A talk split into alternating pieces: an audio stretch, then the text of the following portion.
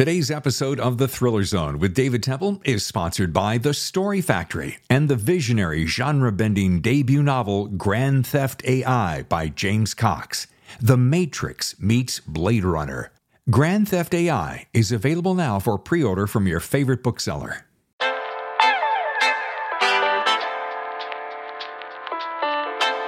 Hello and welcome to The Thriller Zone. I'm your host, David Temple, and this is season five of The Thriller Zone. And on today's show, Rachel Howzell Hall, and the book is What Never Happened.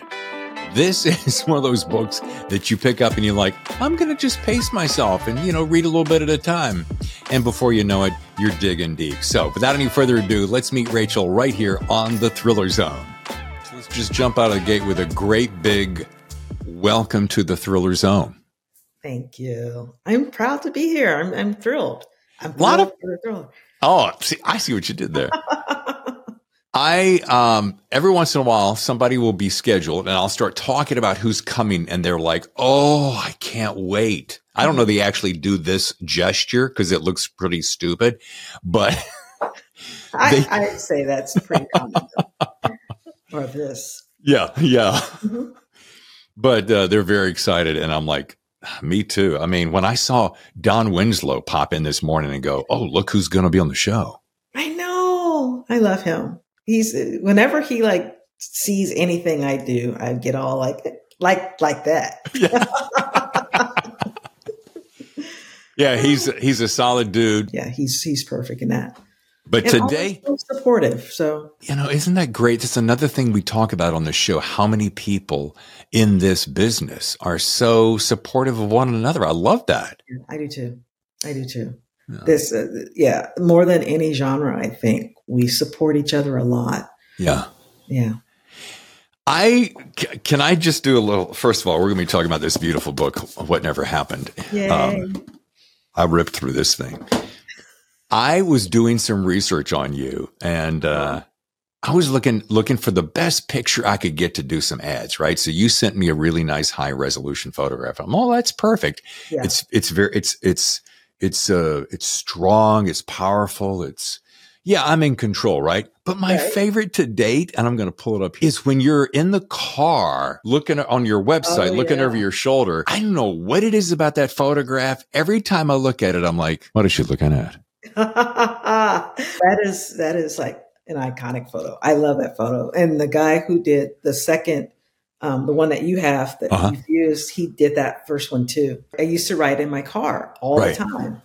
And so it was best to capture me in the place where I tended to write. And that was the car.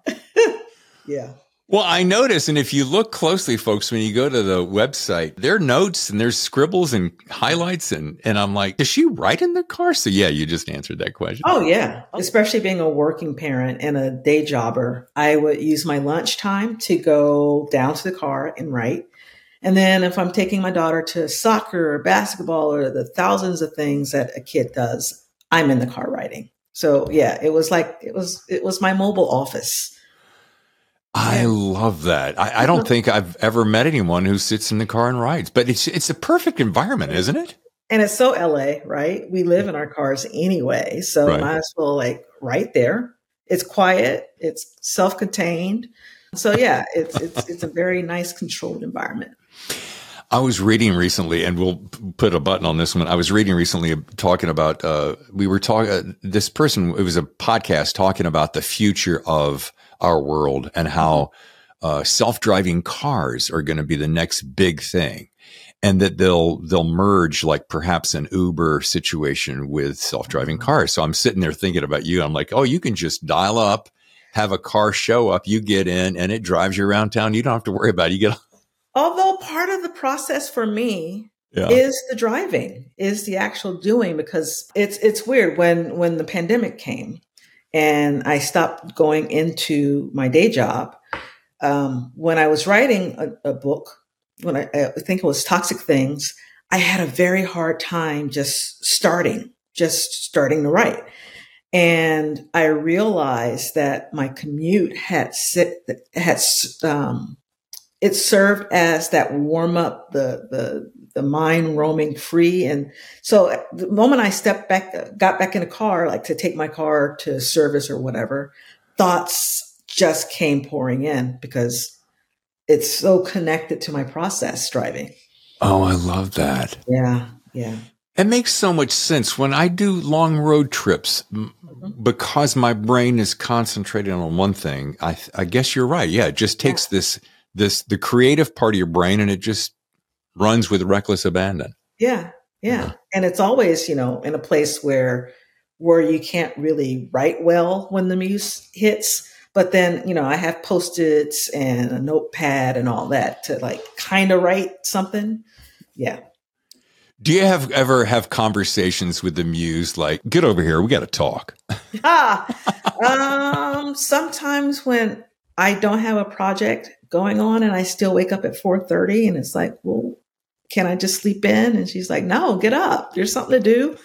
And, you know, I don't want to lose that, that muscle. So yeah, yeah. in the muse, she, she, she wants me to keep working, to keep writing. So you're a 430 person. Yes. 430 person. Yeah. I write for until like 630 and then I do the business of writing for the next 30 minutes. I work out for a half hour when I decide to do that. And then I go to go to work. So that usually means just changing my pins, the pins that I use. That's since I'm working at home, that's really the only thing that kind of differentiates day job from novel writing. This is a set of pins that I use. So I don't use my work pins to write novels and vice versa. That's interesting. So uh, you're not, you're not a keyboard writer. Not initially, no. Okay. All my all my drafts are longhand. And my husband got me some great tech to help me with that. I got the Remarkable device, which, you know, it's this electronic tablet and you write and it feels like paper, but then it converts your handwriting into digital. So it cuts my process of having to type everything in from my legal pads. Right. In half. I love it. I absolutely love it. Okay, uh, I have to drill down one little extra inch because there's so much technology shared on this show, mm-hmm. and I, I've seen an advertisement for this, but I haven't seen it in person, and I, I thought it was just, oh, it's another way to. No. But, so, however you're writing, it records it. And what if you want to erase a word? Does yeah, it has a little digital eraser on the back of it, so it feels like a pen. Oh. And it's it's really it's really incredible, and the word recognition it's it's impressive. Yeah, I, I love that thing. Rachel, maybe for your handwriting, but not for mine. oh my gosh! And after about uh, two, two, three hours, it, it's it starts out so handsome, and then uh-huh. it becomes this like this. Looks like a doctor's uh, signature. Oh, no, yeah, I was one of those kids who learned calligraphy, and so everybody in church, when there was a special event, they came to me to do the calligraphy. And my junior high school graduation program, I did it because of my penmanship. So yeah, I was that. I was that kid. You were that kid. All right. Yeah. yeah. Well, there is a gentleman on the scene that I respect, Lee Goldberg, and he put a blurb uh-huh. on this. Yeah, Rachel Hall has crafted her own genre of slow boiling, powerfully emotional thrillers. Mm, yeah. Talking about wanting to hit every single cylinder uh, possible. and this is that book. Now, clarify one thing for me uh-huh. because on the front here it says yeah. July 11th and I have a note that says it's available August 1st. Yeah, the the date's changed. So it is available widely uh, August 1st. Okay, gotcha. Yep. This book is, uh, I'd love to do this. And I've just started doing this recently so that I don't give away anything and I, mm-hmm. I kind of cut to the chase because I, I like to, I'd love to hear your elevator pitch blurb. Like, what is this book? And then I'll give you kind of my elevator pitch review and we'll kind of go from there. Is that good? Yeah. Yeah. No, um, my main character, Coco Colette, she returns to uh, Catalina Island where her family purchased a home and right before they moved in, uh, there was a home invasion uh, uh, instance, and her family was murdered. And so she returns, works as an obituary writer for the island's only paper, and someone's killing old people. And uh, she's writing the obituaries, but also trying to figure out are they connected? And then are they connected to her family's murder 20 years before? All right, here you go. Here's my pitch. Uh, with characters as engaging as your best friend, a plot as thick and twisted as kudzu, Rachel manages to pull you in by the shirt collar and not let you go until the last pages. Oh, yeah. Being a Southern guy, I had to throw a little kudzu in there. Yes, yes. so, what I love about yeah, what I love about this Rachel is the and, and it sounds weird to say this. Oh, I love the way she writes obituaries because it sounds like it's it's it's an, it's an odd statement. But yeah. here's why I love it. Mm-hmm. Um, you have such a lovely and a funny way of summing up a life's person. I know you're doing this as a character in the book, but it also shows me your writing style in general. Right.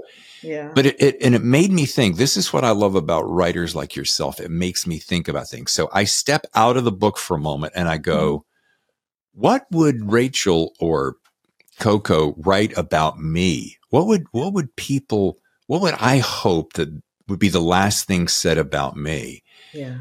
And not to make it about me, but I thought that was so interesting to mirror something so poignant because this person has such a responsibility to come down to the end of your life and sum up your life in a couple of paragraphs. Yeah.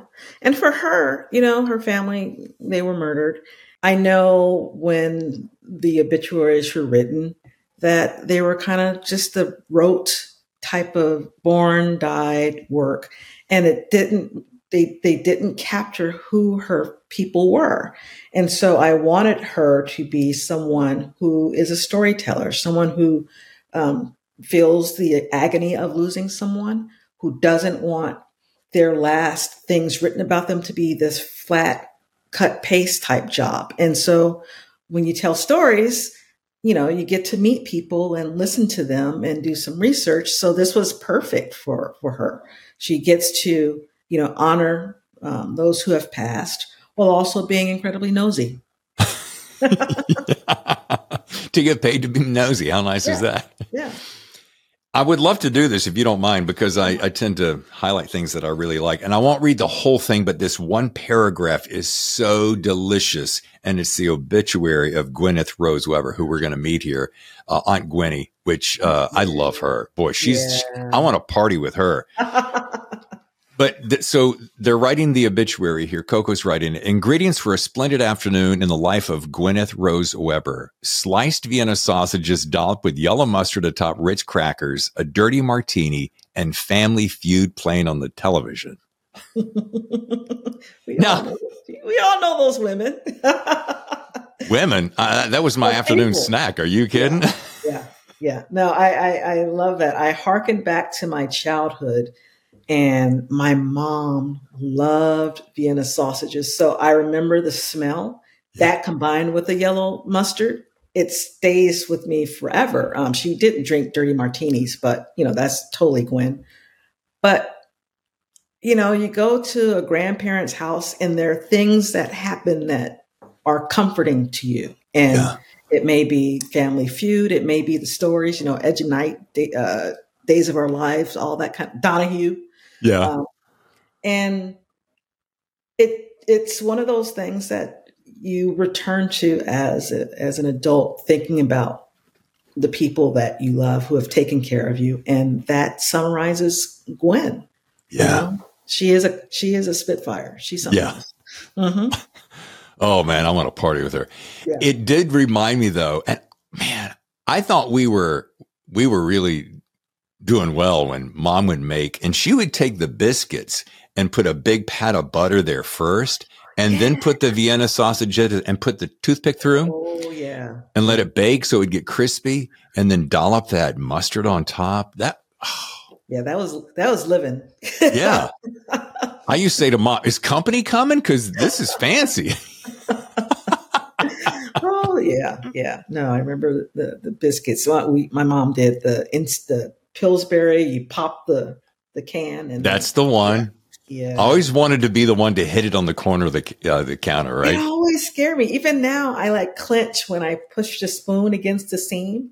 Yeah, it just seems like it could go out of control and poke me in the eye or something crazy.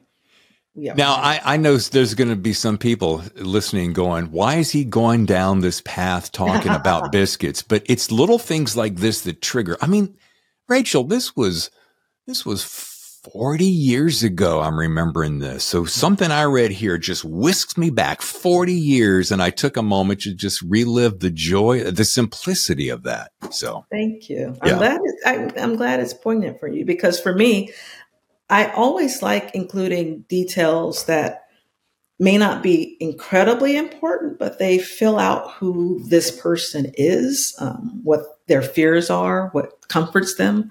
And Vienna sausages for, you know, in that pot of water is one of those things that make me think about my mom warmly, you know? Yeah. Well, the end sentence to that, uh, as we're talking about Gwen, on Sunday, March 15th, Gwen joined her favorite game show host, Richard Dawson, at the studio in the sky. By now, I'm sure he's kissed her cheek, called her darling, and she's glowing like she's just won a new car.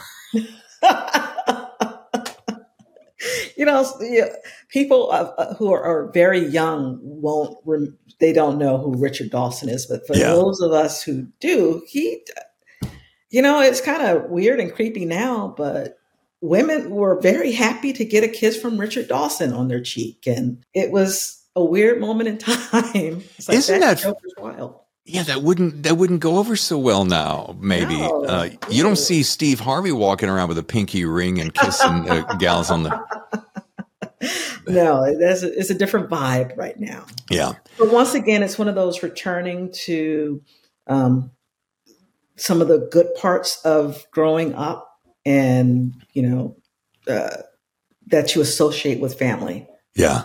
Yeah. I want to go back backwards just one quick uh, inch because there is a book on your website. I don't know what it is. It does. There's no rhyme or reason why the cover of this book grabs me. We lie here, Ah. and I want to say maybe it's because it's one of my favorite cars. Um, Mhm. back in the Camaro. the Camaro, Yeah. And it's just the rear end of that car and and it look it looks like it's getting ready to take off somewhere which so there's a couple things that went through my mind. I'm like okay what's this story about? And why am i so pulled in by a car? Yeah. and and that book was nominated. I just want to make a point of this because it's so impressive. 2023 la times book prize in mystery thriller. Yeah. And it's a woman's trip home reveals frightening truths in a twisty novel of murder and family secrets, which made me start going, okay, let's look at the themes that Rachel's got going here. Yeah. Yeah. And now she's gone, these Mhm. toxic things, the Lou Norton series. You know, everybody kind of writes from a point. They, Yeah. they're either, there's a skeleton in their closet that they're trying to hmm get rid of. hmm What's one of your underlying theme? What, what fuels you? Um, identity and belonging. You know, I uh, African American woman in Los Angeles, and I've found myself several times, and so has my family, in places that aren't necessarily where we uh, are supposed to be. And the, my my daughter is now going through that. She just finished her first year in college, and she is one of like the few black people in her class and black women. And when she first started, she felt like many of us do. We all experience imposter syndrome, but for her, it was extra extra because she went in and she was the representative of all black people uh, in in the world and just how much of a burden that can be and then you realize oh they're not a they're, they're not as smart as i thought they were Right. um, i earned my place here it's scary here. Uh, will i survive this being in this place by myself? Or or will i just tap out and can't handle it? And some people tap out and can't can't handle it. Um, there are kids who have gone to where Maya's going, and they go to HBCUs, historically black colleges and universities, because they didn't want to spend four years being alone in that way. And so all my books tend to deal with that because it doesn't stop. Jobs, conferences, you find yourself the only and questioning who you are, how you got there, will it be okay? So yeah, that's that tends to be the theme through most of my books is identity. Well, I love that and I admire that and I respect it. And it reading this book allowed me to look through the eyes of a person that I uh, would love to get to know more. This Coco character is just, yeah. I mean, I love the, her strength and her vitality and her bravery. Yeah. There's, there's one part that I absolutely love, which captures it to me. It's kind of an aside.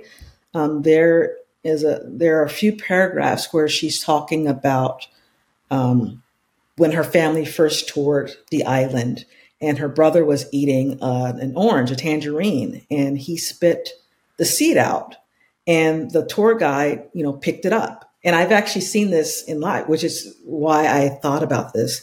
And her explanation is orange trees don't grow on this island.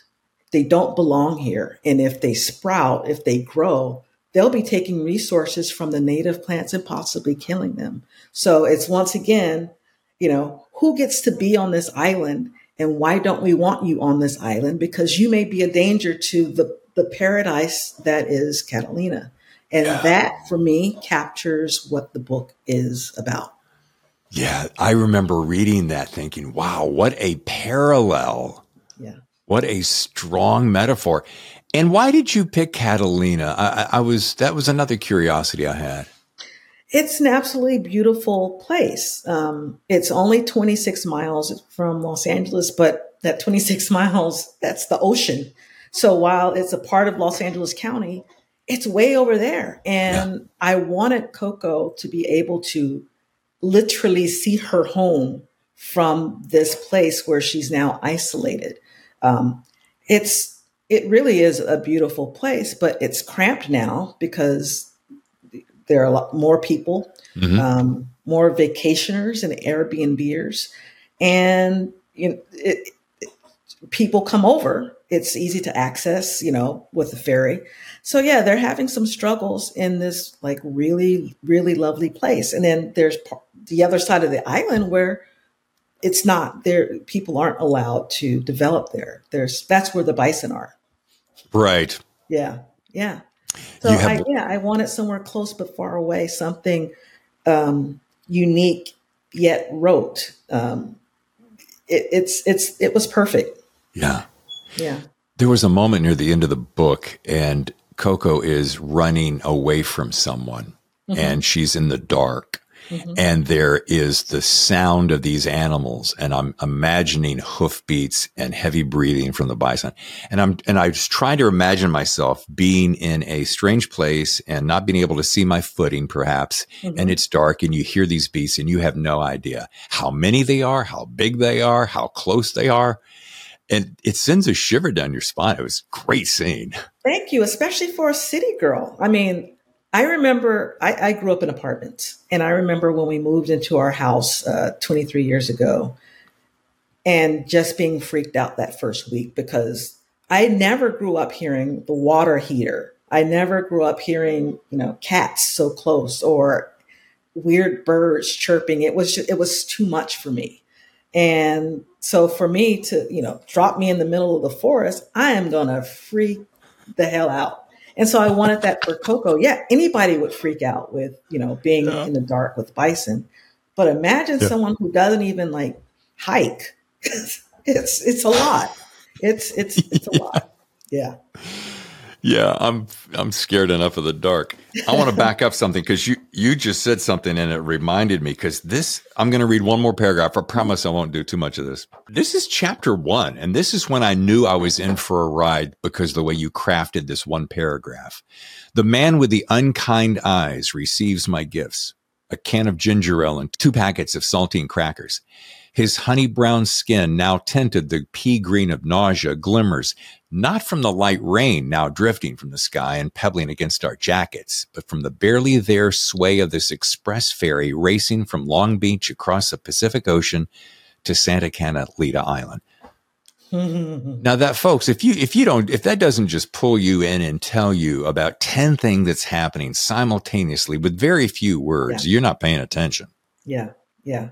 No, yeah, she's while she's running away from things, she's also paying attention to others around her. Once again, like being the obituary writer, wanting to comfort in some ways. And, you know, that's one of the things that people do when you get on a, a boat. They give you ginger ale and some crackers to try and help yeah. you.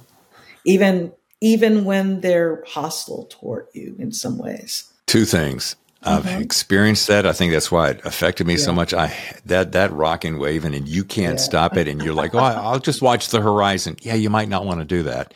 Um, and then and then the other the other thing I loved about her is that very same thing is you don't expect her to be so kind to strangers at every turn and so mm-hmm. giving and so innocent. I love that about her. Yeah. No, and, and also it she represents black womanhood for me. Well, we always we take care of people. We take care of this nation. We even when it's not being kind to us, we still reach out because that's just who we are, you know? So she once again represents black womanhood, just like I was talking about identity and, and trying to figure out if this is a place where I can thrive. Well, thrive indeed, you are. Um, let me ask you this. There's so I'm, I rattled off a few of your other books, and I was just drilling down. I was because I'm always fascinated by audiobooks because I love them.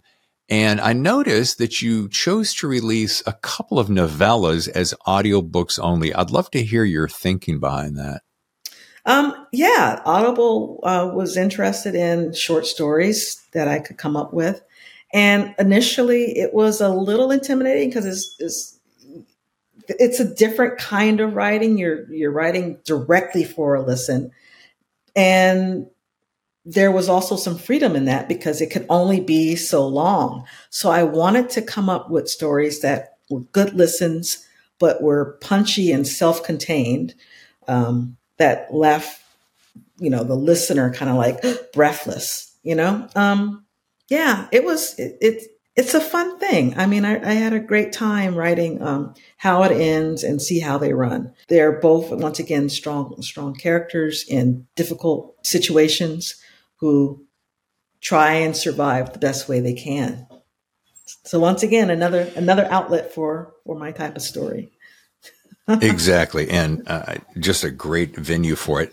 And let me drill one sentence further because I would love to hear, especially for my listeners who may not fully comprehend what you just said. Mm-hmm. So you're writing less for the eye and more for the ear. And how does one do that specifically so that we could capture an, oh, that's how Rachel does it?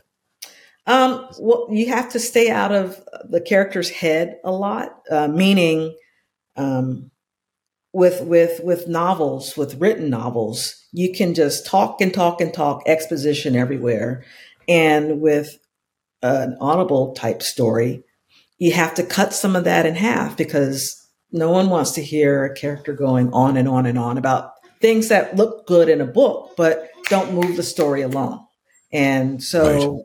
you really have to read your story aloud to see what the pacing is to see if um, this sounds too navel gazing type of, you know, that type of language. Uh, other than that, right. it was, you know, with that stuff and stuff in mind, it was it was pretty straightforward. As I referenced earlier, and I love about this book, I when this came in the mail, and thank you for sending it. I asked mm-hmm. myself, okay, because I'm just, I'm fascinated by book covers. I talk about it way too much, but I just love great book covers. And I'm like, what did Rachel have in mind here? So I got a two part question. Mm-hmm. First of all, does your artist do this?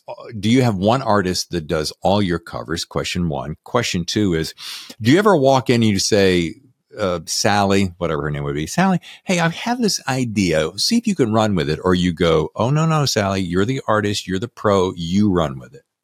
Um, first, I have been blessed with uh, publishers who hire great illustration um, illustrationists, and the same goes with Thomas and Mercer. They have, you know, their own artists, and my editor. We work together on what would be the most compelling images for each story. Um, the cover of What Never Happened, these flowers um, are deadly nightshade, and it's a form of deadly nightshade that only grows on Catalina Island. on yeah. So Oh. once again, something that kills you, deadly nightshade, belongs there more than Coco may may belong there.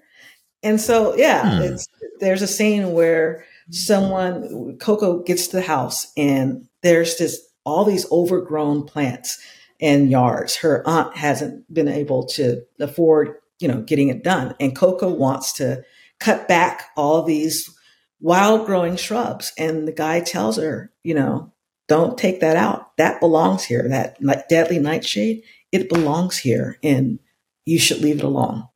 And, you know, because here she is, this invasive species coming onto the island wanting to get rid of the thing that is native to that island. So once again, that belongs there more than Coco in some ways. That that lives there. That was originated there, Deadly Nightshade. So yeah, my my my age, my editor and I talked so much that we landed on this image.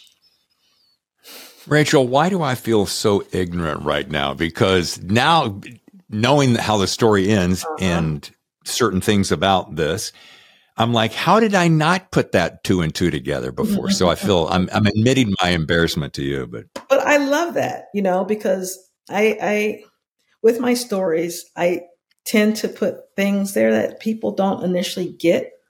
And until you mention it, it's like, oh my gosh, that meant something. And, you know, they're not sometimes the easiest read. I don't think life is an easy read. And so I'm, I'm fat. I, I want to write stories that really reflect how we live and how we think and how we discover things that we may not have known, you know, on first glance. I use this phrase a lot, mission accomplished, because there, when you can cause me to not only think about, oh, what is that plant or recall, a, you know, pigs in a blanket, I think we used Mhm. to call it actually.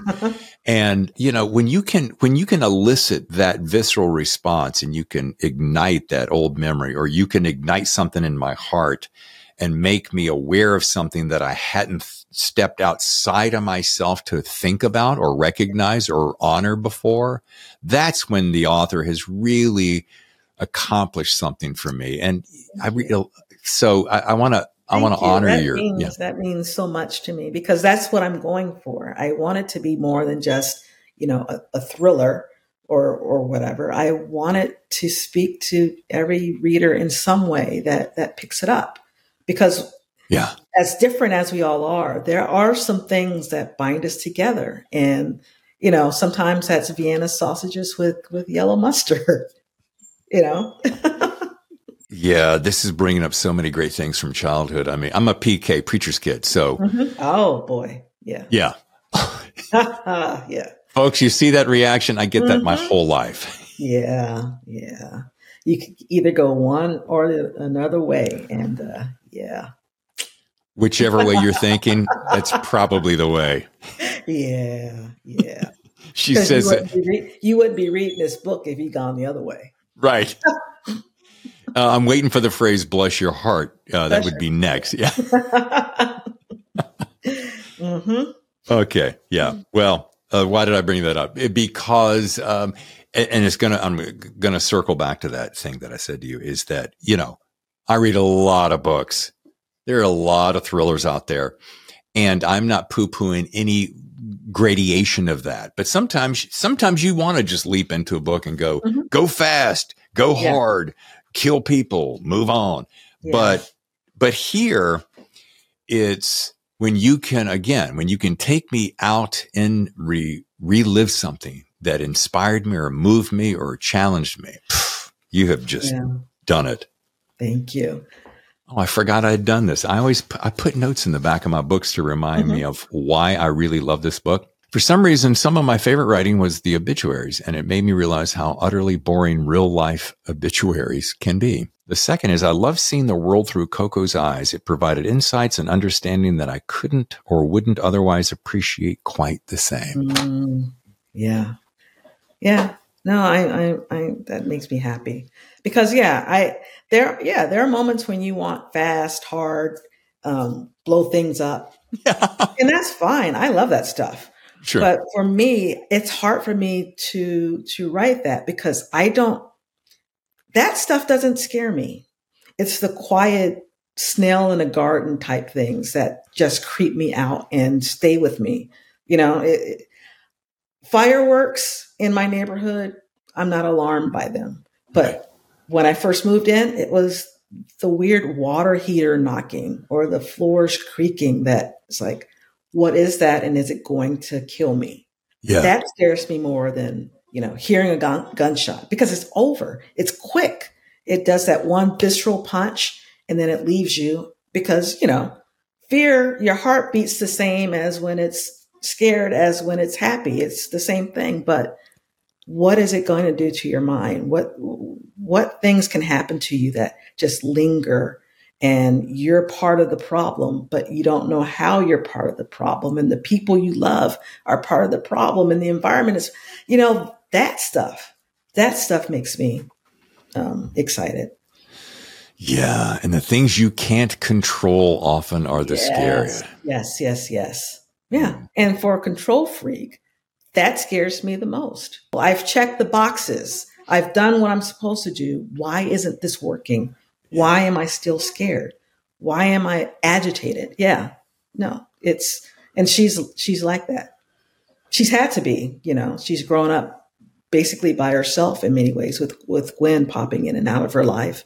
And, you know, obituaries can only be so long. Once again, you know, she can control what she says, how she says it, while still being kind and thoughtful. Yeah. Yeah. The synopsis of a life in a few paragraphs is uh, is quite a gift. And and again, I I, I spent uh, some quite some time thinking about that because we often do that. You know, you you have people show up for your eulogy and they say mm-hmm. these nice things, and you always I always wonder, were they saying those things when I was still here and is the impact that I had while I'm not no longer here the same as I had when I was here? Mm-hmm. If that mm-hmm. makes any yeah. sense. Yeah, yeah, yeah. What is your absence causing? There you, you go. How are people moving on without you, but with you still? Um, and so, yeah, her her she wants to do more than you've heard this. She lit up a room when she came in. No yeah. one was a stranger. She'd give you the shirt off your back. It's such a trope and cliche right now. It is meaningless. Yeah. But saying she always saved the last soda for me because, you know, she wanted to drink with me. You know, something that is right. truly, truly about that person.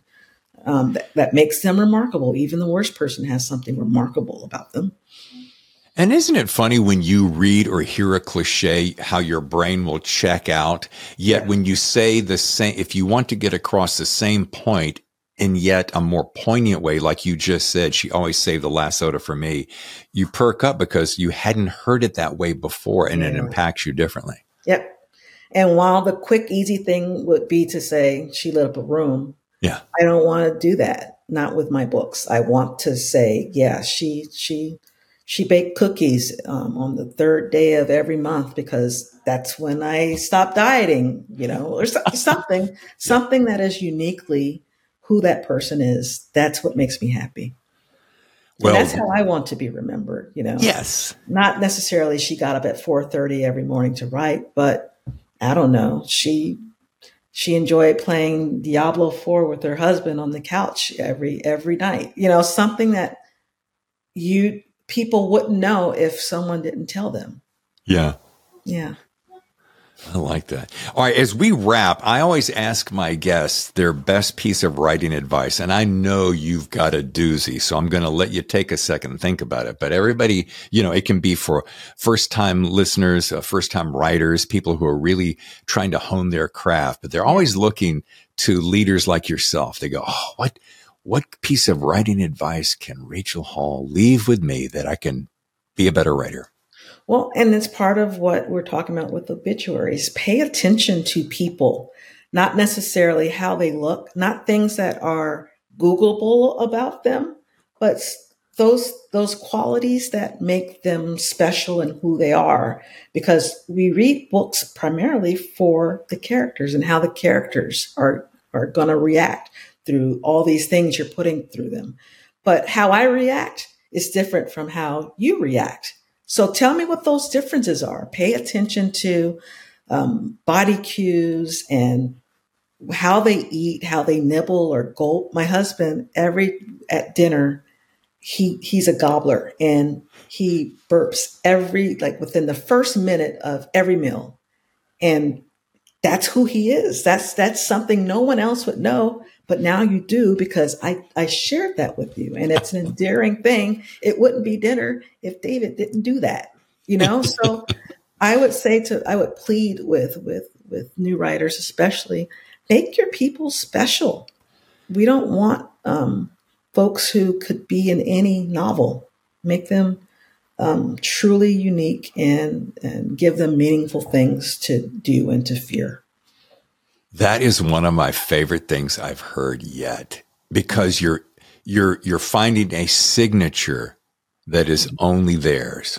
Yeah, yeah, yeah. Well, thank you. Yeah, that's good.